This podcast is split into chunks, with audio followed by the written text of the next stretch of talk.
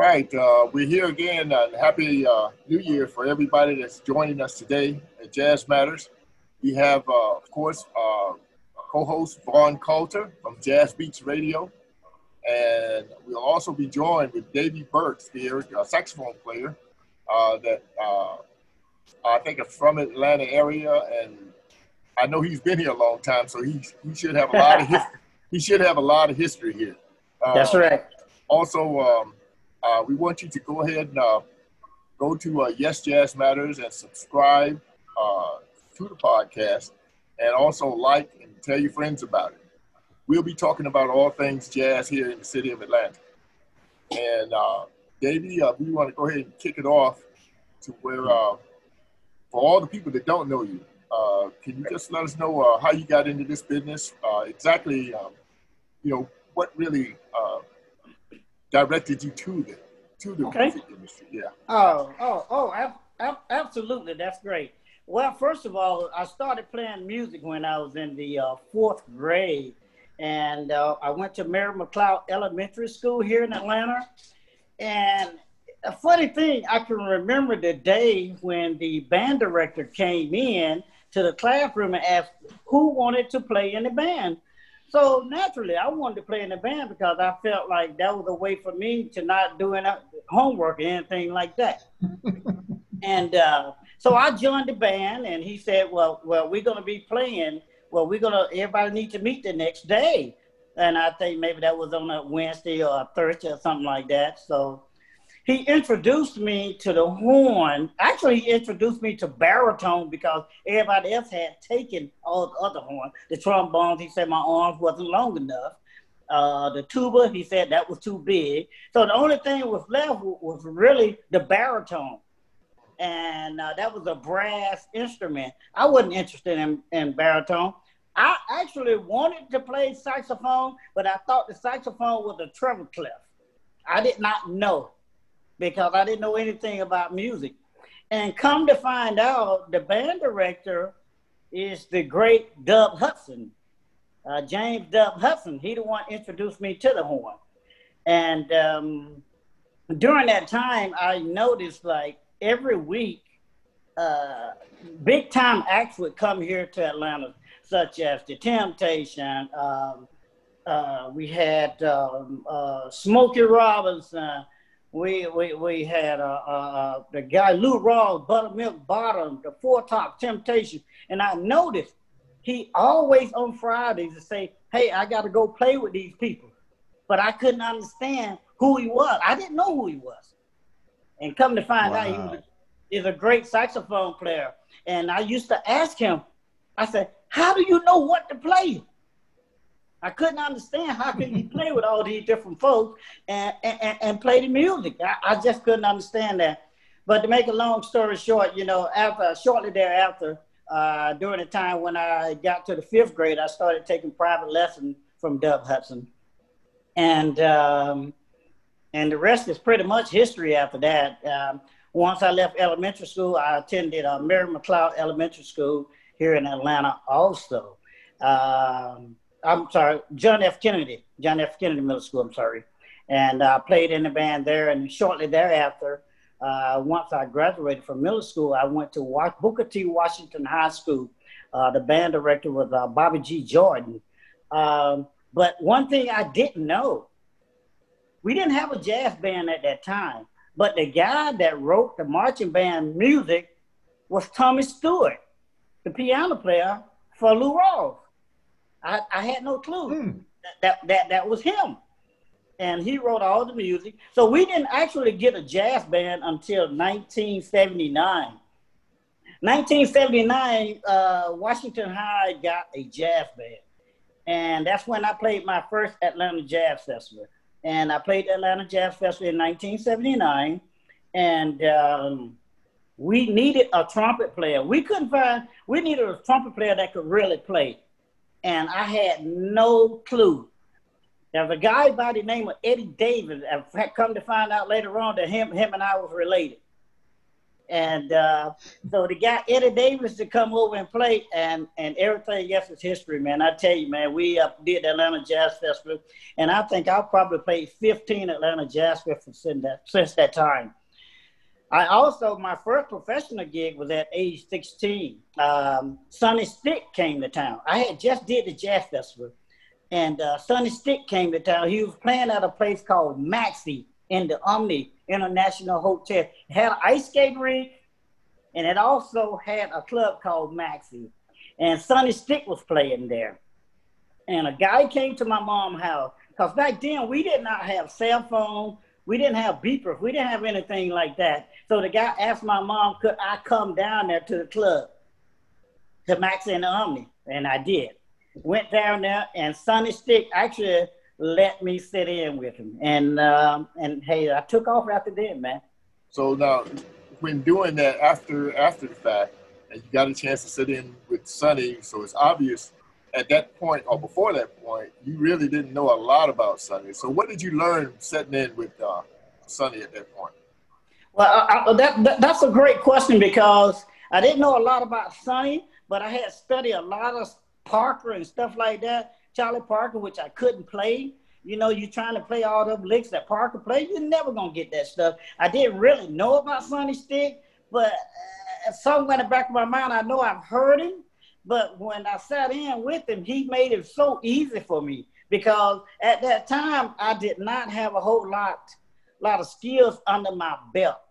But he made it easy for me by he said, "Okay, well we'll come on." He said, "Okay, well, I want you to play this. I want you to play this." He'll come up with a 12 bar blue. And the funny thing about it, he never did do anything with the 257. Everything he did was a 145. He did like the blues for me. He was making it easy for me because I, I still was a high school kid. Right. And so he kind of made it easy for me. Well, well the other thing that probably uh, maybe you had caught on to it was uh, one your instructor, Dub Hudson. He, uh, I'm, I'm pretty sure if you really, you know, had gotten into him at that early of an age, right, then that stuff would probably become easy because Dub was already there. I mean, yes, know, as, as as a musician, he, in my opinion, you know, this is my opinion, right. Uh, Sonny Stitt had the record deal. Dub didn't. Right. Oh, but, absolutely. But the talent was definitely on equal footing. Yes. Yeah, absolutely. very much so. And and and also, um, you know, uh, you uh, mentioned Eddie Davis, which yeah. uh, which was another uh, great Atlanta musician, and uh, I met Eddie when he was relatively young. But the thing is, he had so much potential uh, to be, you know, I'm saying, probably one of the best out there. And he's even though he's still playing, right. the thing is. those guys, if you were around those guys at that time, you had no choice but to pick up on what they were doing. Right. And they were already miles ahead of, of, of a whole lot of people. Right. You know? You're right about that. So so also when you uh, when you uh, uh, talk about Atlanta musicians, and that's a good thing because you can give us a lot more insight uh, right. simply because you you know you're from here, right? And, and you and you pretty much know the the cream of the crop, so to say. Right. Uh, there are other musicians I know that cross your path that you've learned a lot from. Can you give us some of those names? Uh, some of the names. Um, one in particular that I, I really want to mention, and that was um, um, the late great Phil Austin. Phil Austin had the gig mm-hmm. at the Carousel Lounge at Paschal Brother Hotel. Phil Austin kind of took me under his wing, although I still was taking private lessons for Dub, Dub Hudson. But Phil Austin took me under his wing, and I would go sit in with Phil Austin like on Fridays and Saturday night at Le Carousel Lounge. Although Le Carousel Lounge, for people who don't know, that's the Paschal Brother Hotel. That was two brothers that owned mm-hmm. Paschal Brother Hotel. And uh, during right. that time, uh, he would let me come and sit in and get my skills up. Uh, I never knew that when Seal passed that I was going to take the gig, but I took the gig at Paschal Brother Hotel, the Carousel Lounge, during that time, shortly thereafter. And I had cats like uh, maybe Rolando. That was a guitar player named Rolando Pumphrey.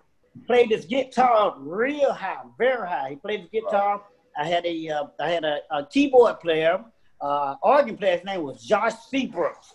I had Josh Seabrooks on organ, and I had a, a drummer uh, by the name of Dan Whitner. Dan Whitner was my drummer. And uh, I guess we had the gig for almost a year, maybe a, a year and a, and a half, something like that.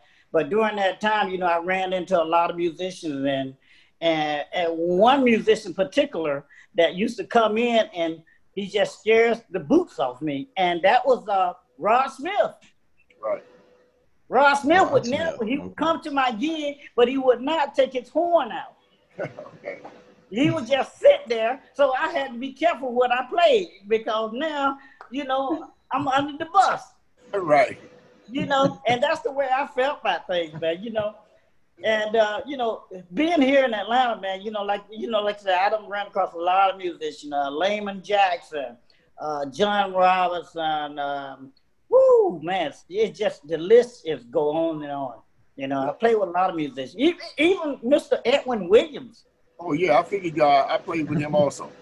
Uh, I'm but uh, I also want to uh, now being uh, you know we're stuck in this issue that we're in uh, and everything. So actually, uh, you, are you working on something uh, you know different or that you can come out with uh, if this thing lifts anytime you know well. Well, I, I, I I'm glad you asked that question because I am working on some material and but right now, I'm just trying to get all the melody lines down, and then I'm going to incorporate uh, piano players to come in to, to lay everything down for me as far as the chords. Uh, but I, during the pandemic, I'm still working. Actually, I just did I did New Year's Eve down in Columbus, Georgia, and uh, this past Saturday uh, I did two shows at St. James Live. So I'm kind of still working a little bit. Well, that's cool, man, because you're about the second person in, in these two days that tell me that they are working, and they're the only two in America that I know that are working. you know, doing this whole thing, you know.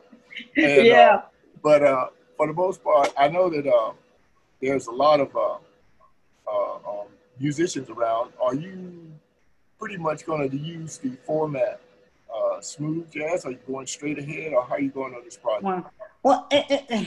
That's a good question because I love to play straight ahead. I love to play straight ahead, but sometimes the market doesn't dictate for you to play straight ahead because a lot uh, uh, financially it won't allow you to. Mm. I mean, unless you right. get at unless you get to the right venue. So sometimes you have to alter what you do. Although I love straight ahead, I love it, but sometimes I have to go contemporary just to make things work for me. I mean, because because a lot of your a lot of your vocalists and uh, female vocalists and male vocalists that's out there now, they pretty much is not doing a whole lot of straight ahead. So when you playing behind them, you playing Sade stuff, you playing this and you playing that. It's a lot of it's a lot of contemporary stuff. So, so Vaughn, Vaughn, you want to weigh in on this?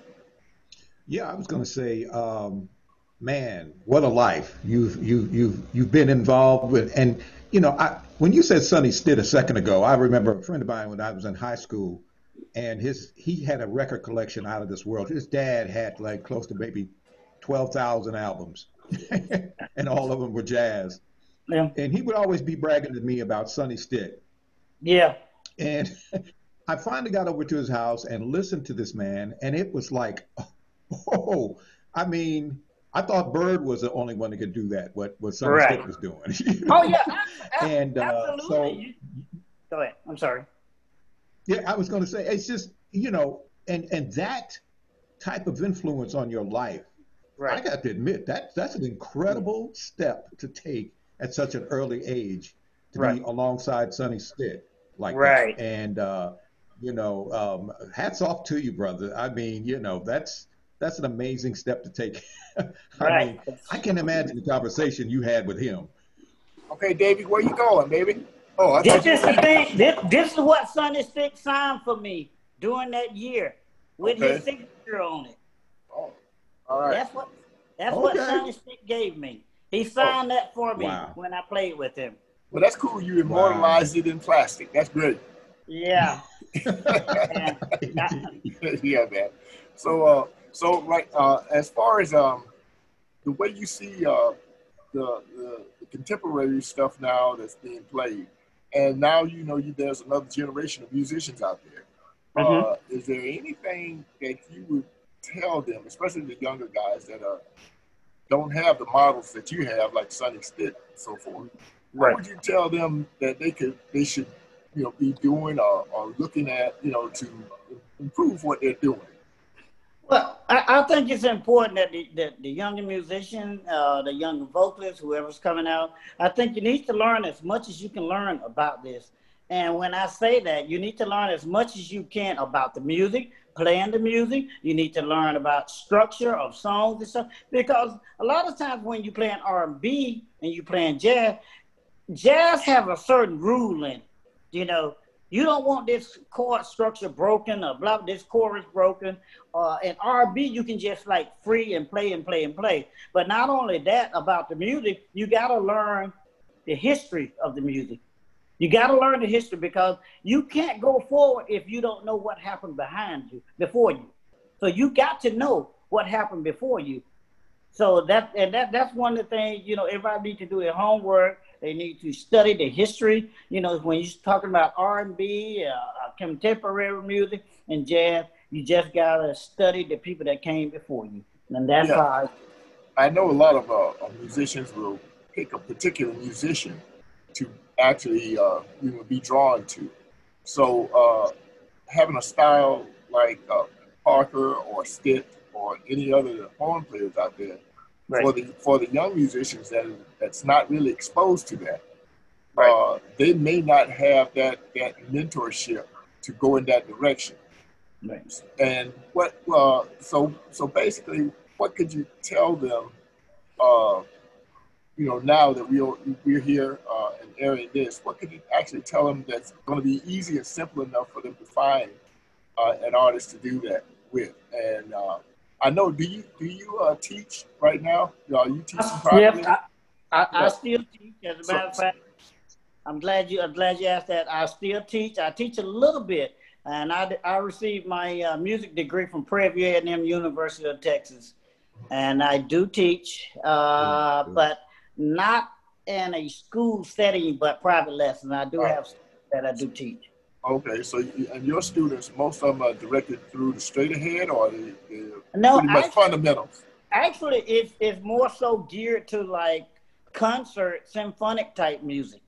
Uh, it's kids that's in high school that needs to learn about how to play this song, and most of the time they're they're doing schoolwork. So it's that type of deal. I don't really have anybody that's really under my wing that I'm just putting out that teaching, you know, as far as a protege or something like that. Okay. Well, if uh, if if we could probably get you to uh, elaborate a little bit more, you know, I reached out to uh, Dub Hudson about doing one of these interviews, mm-hmm. and the thing was he did not have uh, the setup, you know, for me to do it. So I told him, you know, right. as soon as he can get it, you know, just to allow me to, you know, to know when he's going to get it so we right, can set right. this thing up, you know. Uh, right. and, I, and I found out really there were a lot of musicians that didn't have it. I was kind of surprised about that. Right. Uh, and, but I'm pretty sure this year they will they will definitely probably be more involved in this simply because uh, I don't think the pandemic's going anywhere. Uh, right. And so you have to adjust. You know, you got to change and everything. Yes, absolutely. So, and uh, now, as far as um, can you kind of tell us about your experiences with the with the jazz community as far as you know the direction? Do you think that we've kind of lost the, the, the heritage or the culture of the jazz in this in, right now, here or anywhere else? You know. Yeah, you know, uh, you know, right now the way I look at it is um, there are so many different uh, type music now that everybody is really doing something different. It's not like it used to be where you had country, rock, and jazz and stuff like that. But now it's just so much. You got a whole lot of alternative music. It's a lot of people making a lot of money on alternative music that you don't even understand. That may only have one change in the whole song, but but they're making a whole lot of money. Um, I don't think we got the outlets that we used to have as far as getting musicians out there to learn how to do certain things. And when I say that, I mean we used to have jam sessions.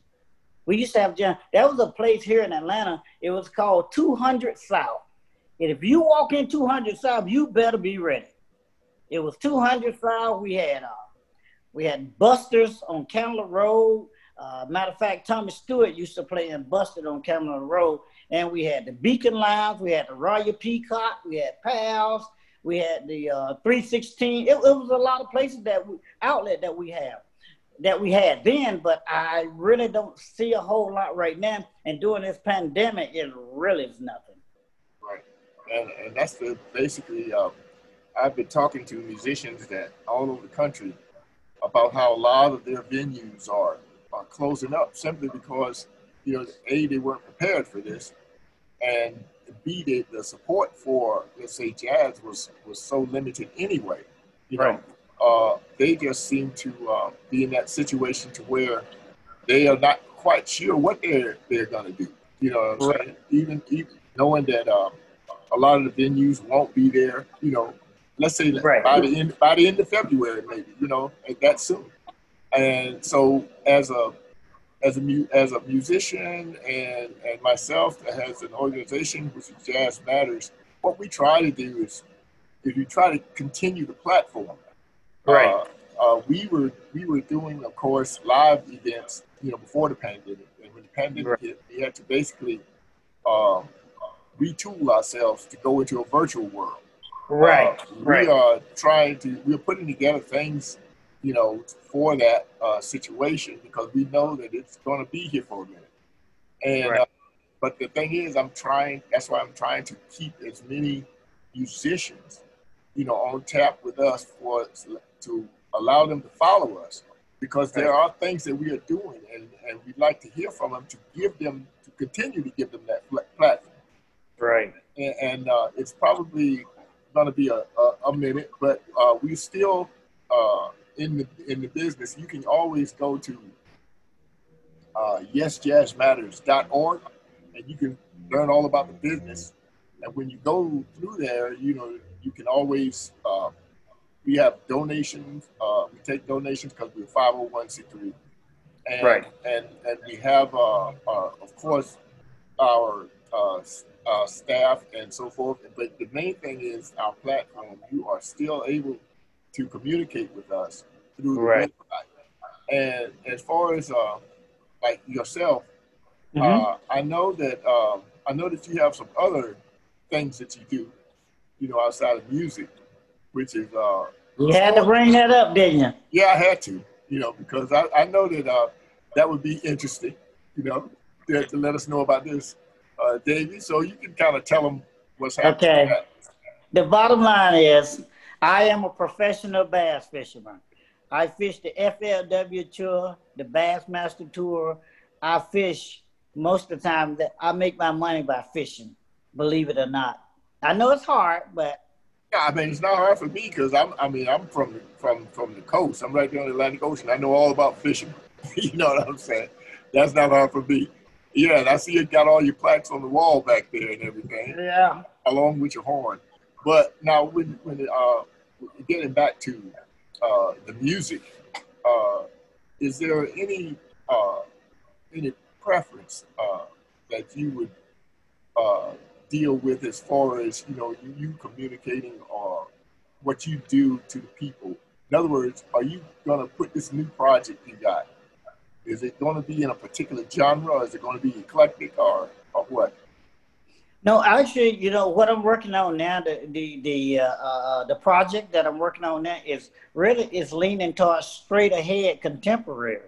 So you're gonna get a mix. You're gonna get a collaboration of a straight ahead and and you're gonna get contemporary. So because my thing is when I when when I put something down, and I don't really think that I have really a whole lot to offer right now. But since we've been in this pandemic, it gives me a time, it gives me a little chance to kind of put some stuff on paper and just see what happens.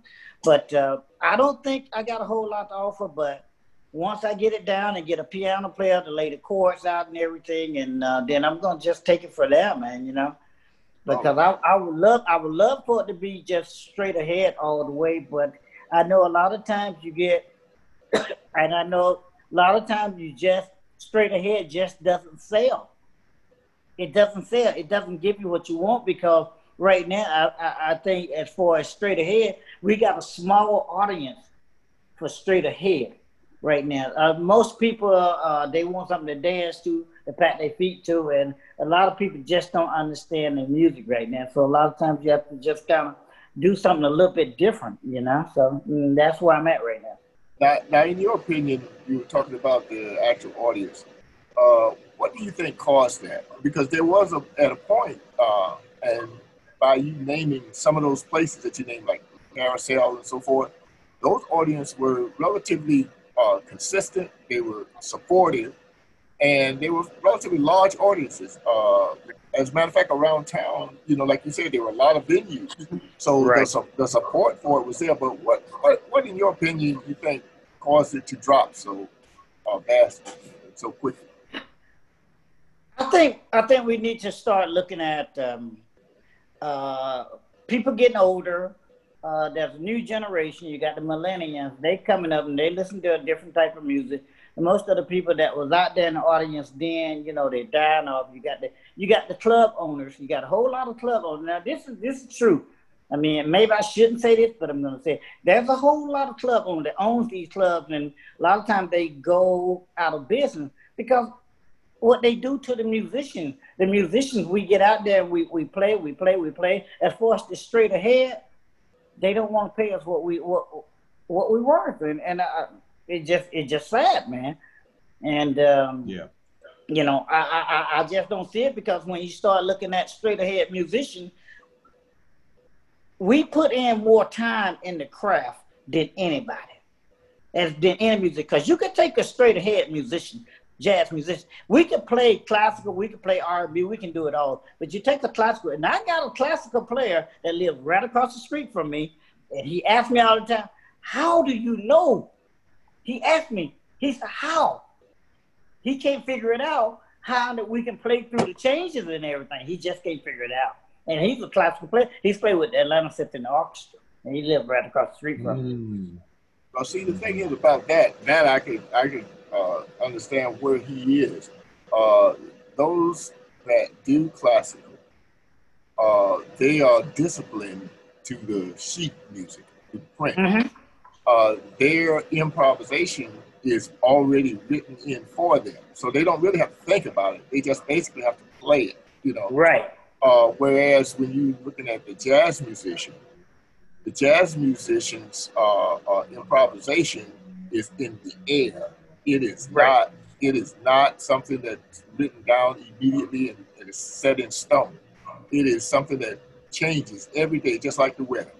Right. So right. For, for him yeah. to basically, you know, ask you those kind of questions, you basically have to tell him the next time, say it ain't nothing but soul. Am I yeah. right? Right. Oh, I'm glad you said that. but that's what that's Vaughn's word. I stole that from him. Vaughn. That's it. That's I gotta talk to Vaughn.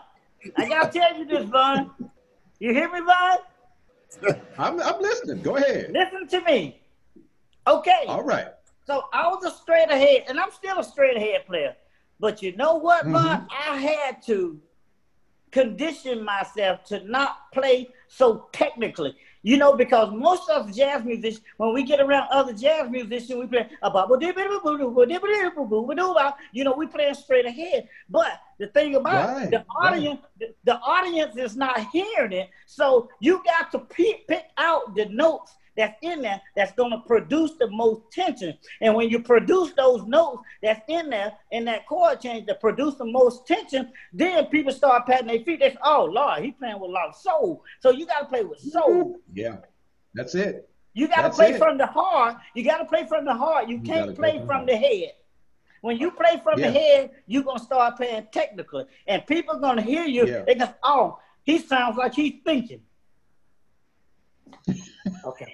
I don't I don't preach you now. Said it. You said it. You know what you know what it is. You know what it is. I mean, you know, um, it's it's it's it's it's it makes me feel good in my spirit to know that we're connect we're connected like that because oh, yeah. I, I am not you know I try not to put parameters on the sound of the music that I play on my radio show. Right. Because I play it for strictly the soul of the music. Yes. And and I try, and I've I've gotten to the point where I listen to the song that I'm currently playing and and think about a song that could come behind it and have that same feeling. Right. Because it's coming from the soul. And right. that mix, when it happens, oh my gosh, it's right, it's, it's right on time. That's it's right. right on time. That's right. And brother. so, you know, um, that's why, you know, I, I I often find myself in those moments when I'm at home and my head is constantly churning and it tunes.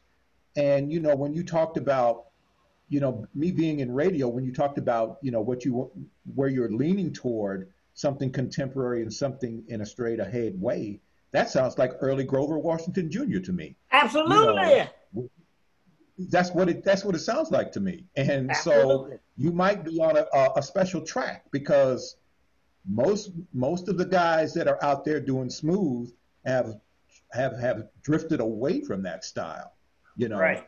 But Grover was like like he he changed the game, Yeah. you know, on, on, on when he first started playing.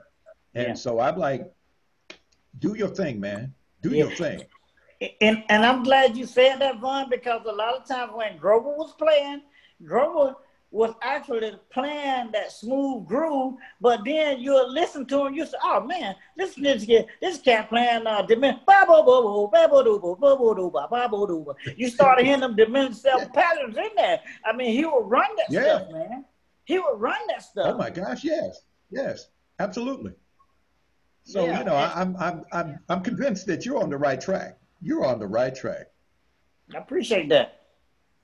So out of uh, a lot of those players, like you mentioned Grover and so forth, uh, what are, what are what are some who are some of the cats that you listen to that are actually smooth jazz players, but you know that they are actually uh, coming over to the smooth jazz side? Okay, and I, I'm glad I'm glad you asked that question too, because uh, we talking about Ger- I, I love Gerald Albright, Gerald Albright, and I love uh, Nige. As a long as a long history with Nige, when I was a young kid, Nige told me something. Nige was playing with somebody. He said when he finished that gig, he was gonna pass it on to me, and I'm still waiting on that gig now. Okay, then. Yeah, don't, don't hold your breath now. Don't hold your breath. yeah, but see, it, it, it was a funny thing. It was a funny thing. As a young kid, I was trying to get out there, playing with a lot of people, and I played with a lot of people in my lifetime. You know, um, you know, like I say, you, one story that I'm gonna say, I don't know if I mentioned it or not. I played a festival here in Atlanta, and uh, Toni Braxton was on there. They had soul, they had jazz, but I ended up opening for Jimmy Heath. And the Hmm. funny thing, the funny thing about opening up for Jimmy Heath, Jimmy Heath and I was talking behind stage. So we talked for a long time, and I went out there and played. And uh, when Jimmy Heath came out there and played, he fell out. He, he had a stroke on stage. Oh my. He had a heat stroke, Mm, and that happened here in Atlanta. And mm. didn't want to make light of the situation. So uh, one musician, sometimes we talk trash, you know, God bless, you know, Jimmy, he, you know, we wasn't trying to make nothing out of it. But I, I was telling the guy, I said, you know what? Jimmy, he couldn't even come behind me. I had so much heat on that stage when I finished playing. You Oh. know, but, you know, it was just a little thing, but, you know. But, Yeah. But that, that's that's strange that you even mentioned uh, uh, what happened to him on at that particular time, because you earlier you had mentioned something about uh, the great Sil Austin, Right. and, and I'm gonna tell you a little story about him. He, uh, I was doing a gig during the Christmas holiday, and uh, uh, the week, as a matter of fact, uh, it was just before New Year's, and we were gonna do New Year's Eve. But what happened was uh, he had just gotten his Mark 7 uh, sax. Right. And, uh, and he was like, he was like, he was really proud of that thing. So he got out there and he started playing. So the next weekend, of course, New Year's Eve weekend, he was, uh, they were playing again. And, and uh, he did kind of the same thing. He, got up to play and everything, but you know, mm. after his, that's when he had his stroke. But of course, you know, he passed away from his. Yeah. You right. know what I'm saying? At that night. And that was the last thing I could remember about him. You know what I'm mm. saying? Uh, wow. As a matter of fact, um, it's it's kind of strange how um, all those cats, you know, even though he was, you know, warned, and see, we didn't know that he was. Uh, right. Doc, doctors had told him, you know, he didn't really need to go out and right. play. But you know, that musician thing in you will make you hard headed. Oh and, yeah. And and you your your urge to play is stronger than your will sometimes. You know right. And, and, that's what happens, you know, to certain people like that. Especially when they get, you know, up in age, you know. Yes. Uh, cer- certain circumstances are are really not really suitable for them. Yeah. You know? but yeah. that's how that goes. But uh, you also mentioned earlier Tommy Stewart. Tommy Stewart. I, I, I talked to Tommy uh, last year, uh, actually before before Thanksgiving. Uh, right. So it was, I think it was around October. But mm-hmm. but Tommy's still doing well. Uh, he's still okay, sharp, as, still sharp as a tack. Uh, he, he does have a few health issues, but for the most part, uh, I reached out to him also to do hmm. this. And he's one of those guys who told me he would get it set up so that we can do this. Right. Yeah, but Tommy was a great between Tommy and Rod Smith over yes. there over there at Morehouse College. Uh, yeah. They they really had it going on at, at, oh, yeah. those, in those days, you know. Yeah. And uh, it's it's kind of a, a good uh, thing to hear uh, musicians here that actually right. acknowledge those people for who they were and what influences yeah. they had on their lives. You know, yeah. uh, what was one of those? Um, I know that Rod Smith, you know, had had to have an influence on your life if you had to, had to basically alter your way of thinking. You know, what I'm saying, while he was in the room. You know, right. But let me tell you something. It's funny thing about it, man.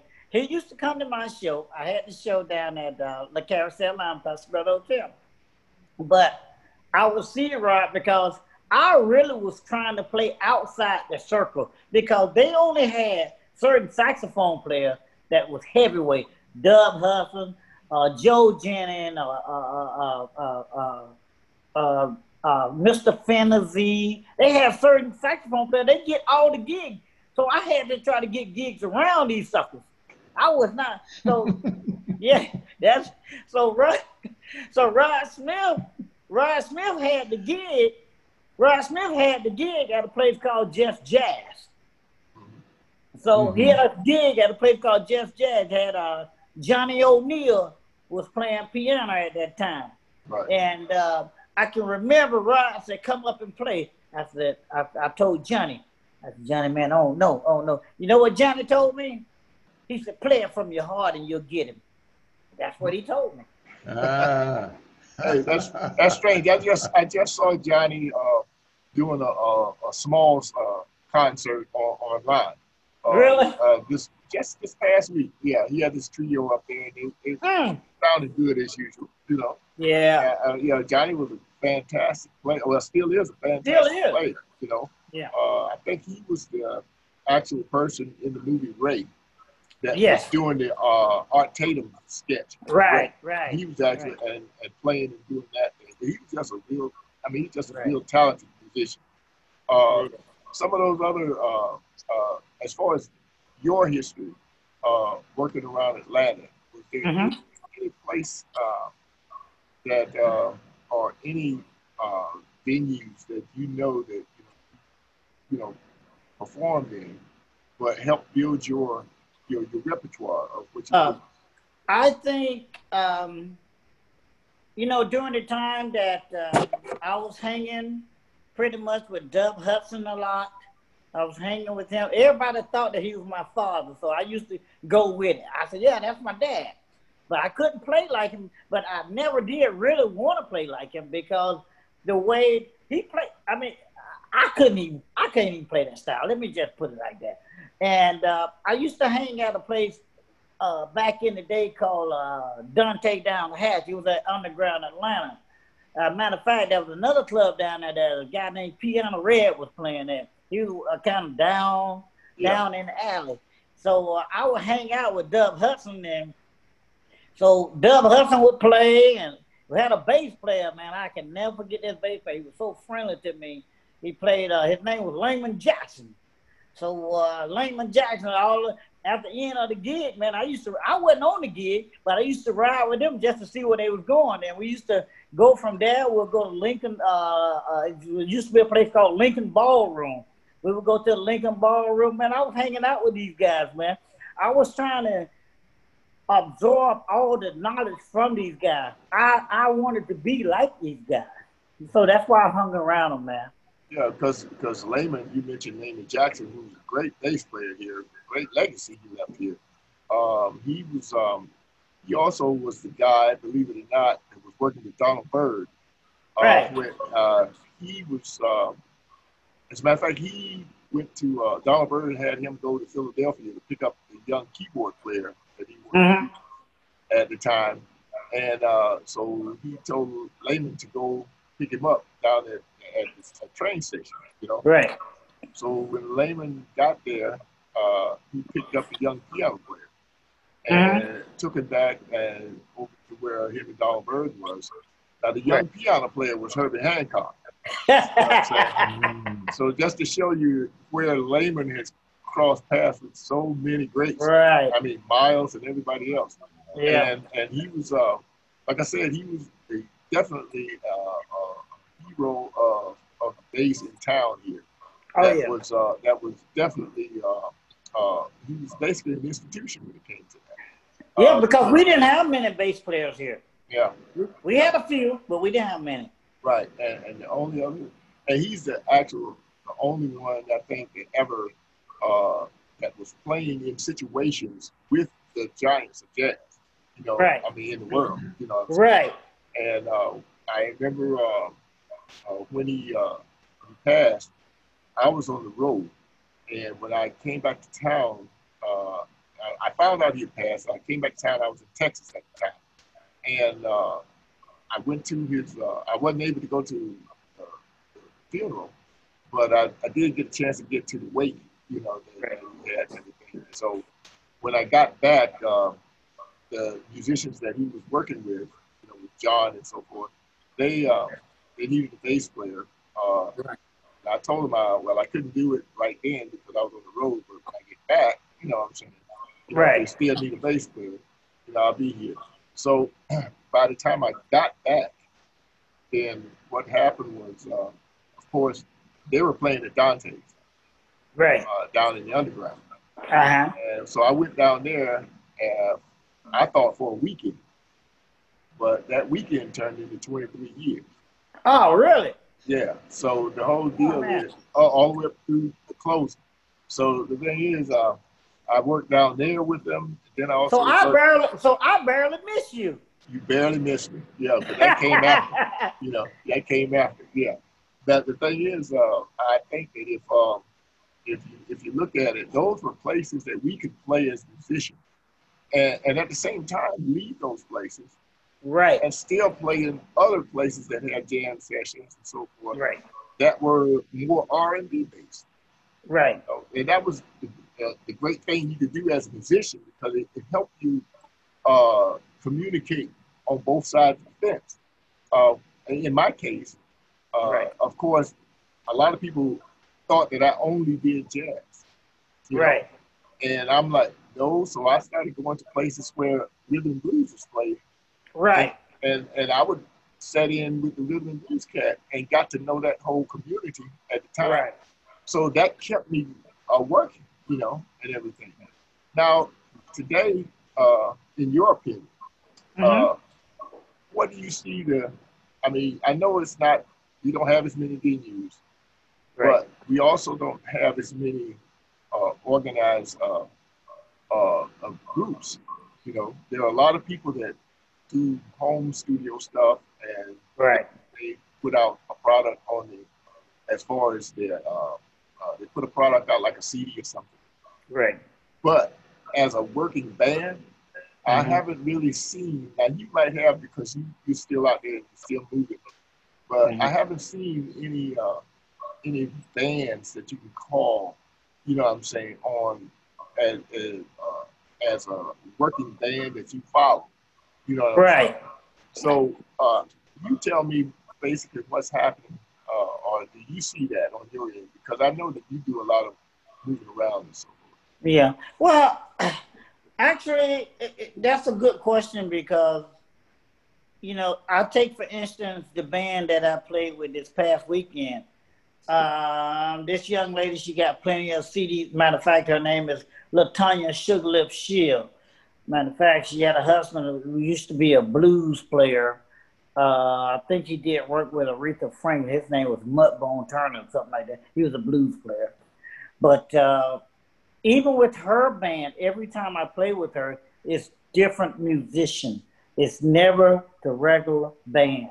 So it's nowadays even even when you and I play together, it's never the same personnel. It's always different people in that band. So you don't never get you don't never really get the feel where I can remember back in the day when I used to play with a group and we opened up for Parliament Funkadelic and and I was in the eleventh grade, uh, a band called Public Funk. We had the same personnel. It never did change, but nowadays you don't get that no more. It's like everybody is a hired gun, and we just don't. I mean, the band is just not together no more like it used to be. Right. I don't and, see that. And see, yeah. I've seen that also. I've, I've witnessed that all the time, uh, where you know you're hired to do uh, put things together, and but there are no no really bands that actually have created a particular sound. Right. And and I was talking to uh, this has been uh, in 20 in 2018. Uh, I was talking to a friend of mine, uh, the late late uh, young Rico Scott, percussion drummer, mm. and yeah. we were talking. Yo, who? Who that? Uh, young Rico Scott. I'll tell you some story about Rico, man. But I don't want to hear that, you know. but but but we were talking about uh, uh, doing just that. Uh, in other words, right. putting a band together that had, first of all, had history, as musicians individually, but right. to create a history as musicians that have a particular sound. Like for instance, nowadays all you hear about is Snarky Puppy. You hear about all the different, you know, large bands that's out there doing pretty much right. commercial stuff, uh, quote unquote.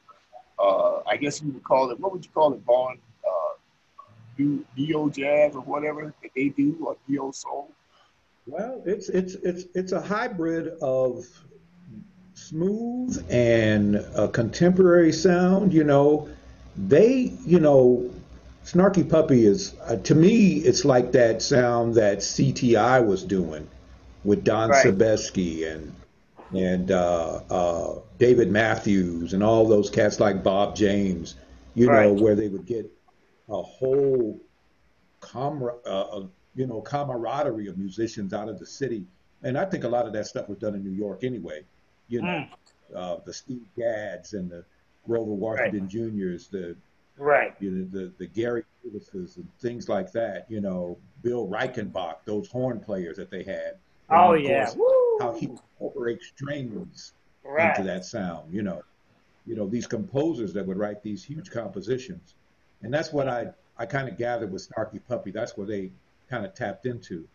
Um, yeah, but, but they're able to do a, a, plethora of things. They they do a great bit of fusion as well. Yeah, but but they're know? not. But they are the same band. You see, uh, yeah, you know what I'm saying? They, it's like they've been together a while. Rotate. Right. Yeah, yeah it's rarely a rotation. No but but no nowadays everybody's like an independent musician, so to say. Yeah. And, right. And, and, they got their own thing, but realistically, they don't have their own thing. Right. you know Because yeah, you have, you have to you have to look at it like this. Uh, when you see them, of course, like you were saying earlier, uh, David, uh, every time we even work together, there's different personnel. Right. and, and, and it's kind of hard to, I, uh, I mean, of course, we get over for the night simply because of musicianship. But as far as something or a group that you want to follow and so forth, right. that would be lacking here. Right. You know what I'm saying? And yeah. so, so I know that uh, uh, do you see that in the in in the very near future? Because the future is now here. So, I mean, do you see that coming back anytime? Well, I, I think it may come back, but I really doesn't think it's going to come back. as far as on the jazz thing, I think there will be some R and B band who's going to lock it in, and they will be one group, and they're going to try to make it as one group, and they will not bring in outsiders. But as far as um, the uh, straight ahead jazz and and the smooth jazz, I don't see that happening because a lot of times the musicians we're very hungry so we're trying to work with whoever we can work with at any given time. So a lot of times you just can't get your personnel, and and that's what I see right now. Yeah. Well, that's that, that's about that's pretty much where it is. Um, and and like I said, you know, it's always a situation uh, to where you know we, we need first of all the big to actually make it happen. Right. Just like you were saying earlier, uh, uh, Davey, that there were many venues for us to actually, uh, you know, sharpen our tools, so to say. Right. To, yes. To, to, to hone our crafts and stuff. Uh, that was one of the things that I had uh, in mind putting together Jazz Matters. Right. Put it a place uh, to give musicians a platform to do just that. If they if they were even experimenting with certain things, musicians or or even right. other instrumentalists, vocalists, or whatever, the right. platform will be there for them to do that. You know, right. Uh, uh, that's one of our, our goals that we have now. You know what I'm saying? We want to and that's that's a good thing. There. Yeah, you, we want to put it out there for let them know that this platform is your platform, and yeah. if, you, if, if you need to to to create and, and become a better musician or a better right. singer, we have right. we have support right that we can offer you in those areas. Right. So, like I said, you can always go to the uh, website, uh, yesjazzmatters.org, and you can read all about it. You'll see that that is also in our, uh, uh, you know, that is that is uh, one of our biggest force drivers or motives for, for you putting put this together. Right. You know. So so in the meantime, um, so looking at looking forward, mm-hmm. like that, for uh, forward. Uh, are you are you gonna do any traveling? Uh, are you are you pretty much gonna try to, uh, you know, stay uh, regional? Well, that's kind of hard to say right now because with this pandemic, you know, we just can't make plans.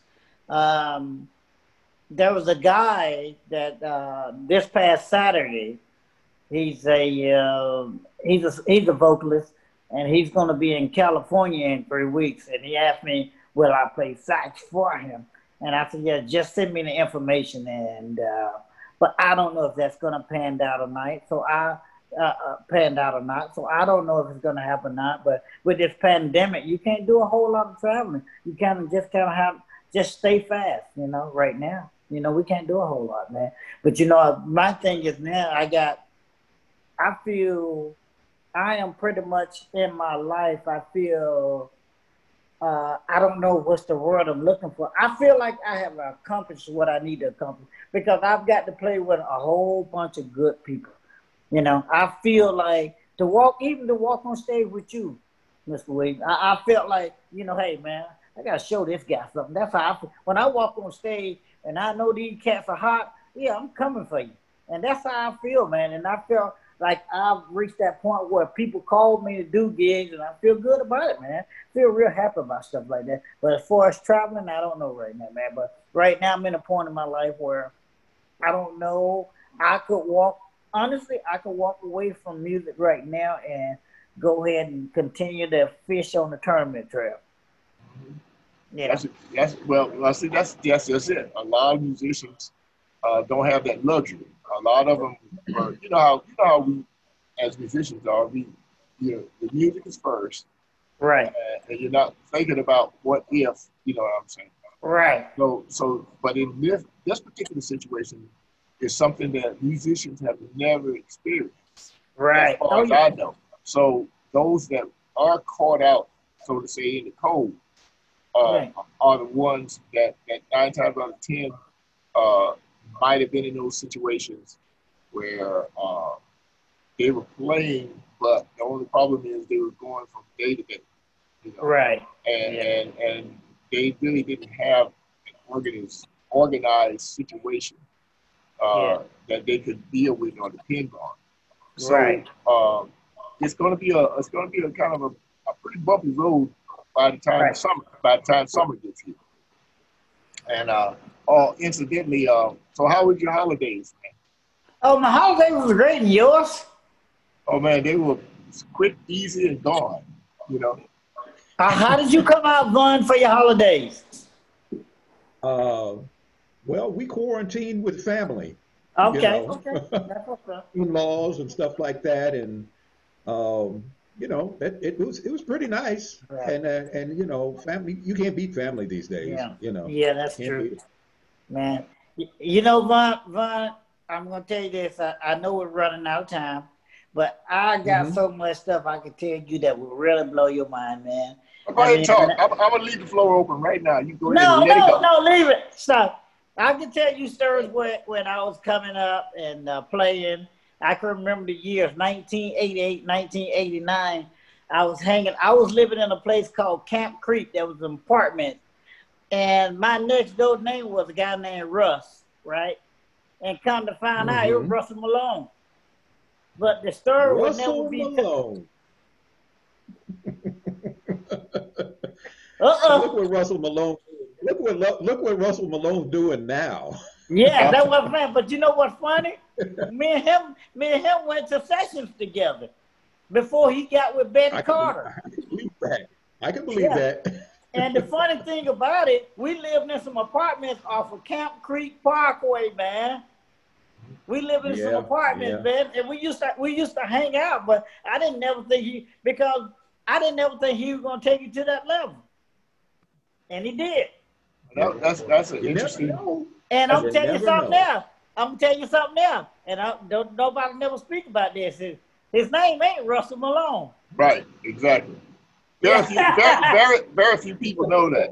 You know yeah, very few people know very that. few people know that. And as a matter of fact, see, uh, I met Russell uh, when he first got to town, and uh, he was working at a place called Zayre.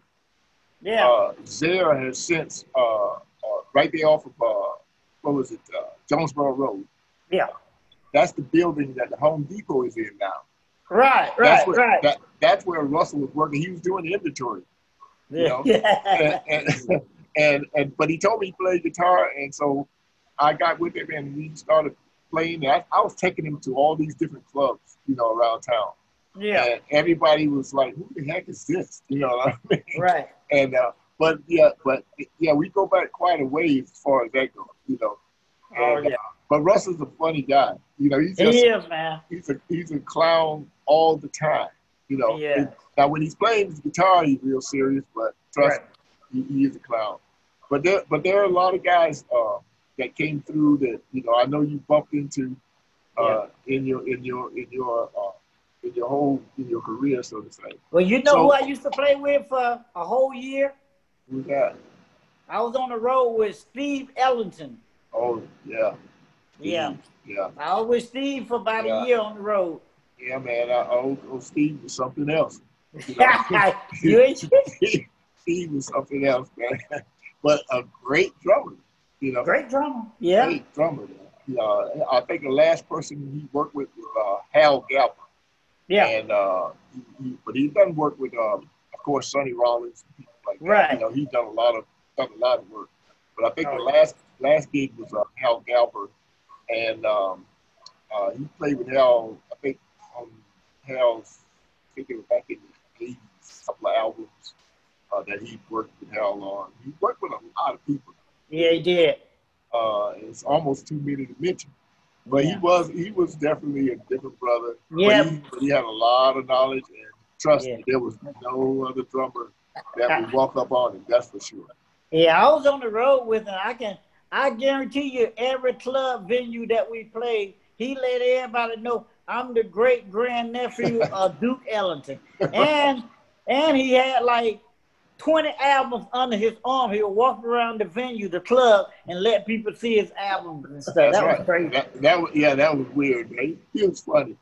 But uh, but but David, yeah, yeah, what was the uh, is there any way, uh, if people want to connect with you, uh, do you have a website or, or some way they can connect with you to get in touch. Well, actually, I don't have a website, but uh, if anybody want to reach me, you can reach me at dreamjazz at icloud.com.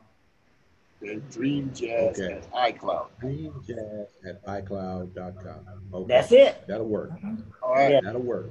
Okay, Vaughn, we, uh, we, you know, time's up. So, Vaughn, give them the. Uh, hey, it's, it's, it's, it's, it's very easy. You know, you can find me at this place over my head. I'm to point to, let me see if I got the right finger here. Jazz Beats Radio. Okay. um, and I, my show is called Soulscapes. Okay. So, you know, that's the, everything I do has soul in it. So, yeah, you know, hey, that's what it's you about, feel at bro. home. That's what it's about. You know, I, I, I, can't, every time I, I come to the conclusion, Betty Carter said it right. Jazz Yeah. ain't nothing but soul. People Ain't nothing but soul, man. to it. Ain't nothing but That's all soul. it is. right. So you you, know, can. and you can so um, I just know that uh, you know it's all about the culture with me. It's all about Yeah. the culture. You know, the Yeah. culture, the lifestyle, the language, the way we do stuff. You know, it's all blended in right there together. And Yeah. Jazz Beats Radio is the radio station. You can get, Yeah. find me. Uh, go to the webpage jazzbeatsradio.com. Absolutely. Um, uh, you know, I'm starting to really move this ball forward, and uh, my show is going to run on uh, Monday through Friday, 10 a.m. to 2 p.m. okay. Uh, and then I do a live broadcast Saturdays and Sundays from 12 Yeah. noon to 4. So you can catch me there live Yeah. at, at the radio station 12 noon to 4 on Saturdays and Sundays. Man, I, I really appreciate you guys, man. Vaughn, I appreciate you. I love you like a brother. You know, Edwin, my I goodness. appreciate it, man. And, You're uh, brother now. That's, that's no problem. you know, to allow, Especially, uh, I, got a whole cadre of brothers in the in the jazz world now, thanks to this brother right here. you know, it's because the link is there. And I thank you very much, The Edwin. You there. Uh, Edwin, I know that, you know, we fight on stage, but I appreciate you giving me this opportunity, man. I really appreciate it, man. all right. Yeah, we, we made sure we took the gloves off now. And, uh, Oh, so so so nobody won't get hurt. You know. that's right. There you go. There you go. But you can always uh, uh, go to uh, yesjazzmatters.org and you can learn all about uh, Jazz Matters uh, uh, as an organization. We also take donations. We're 501c3.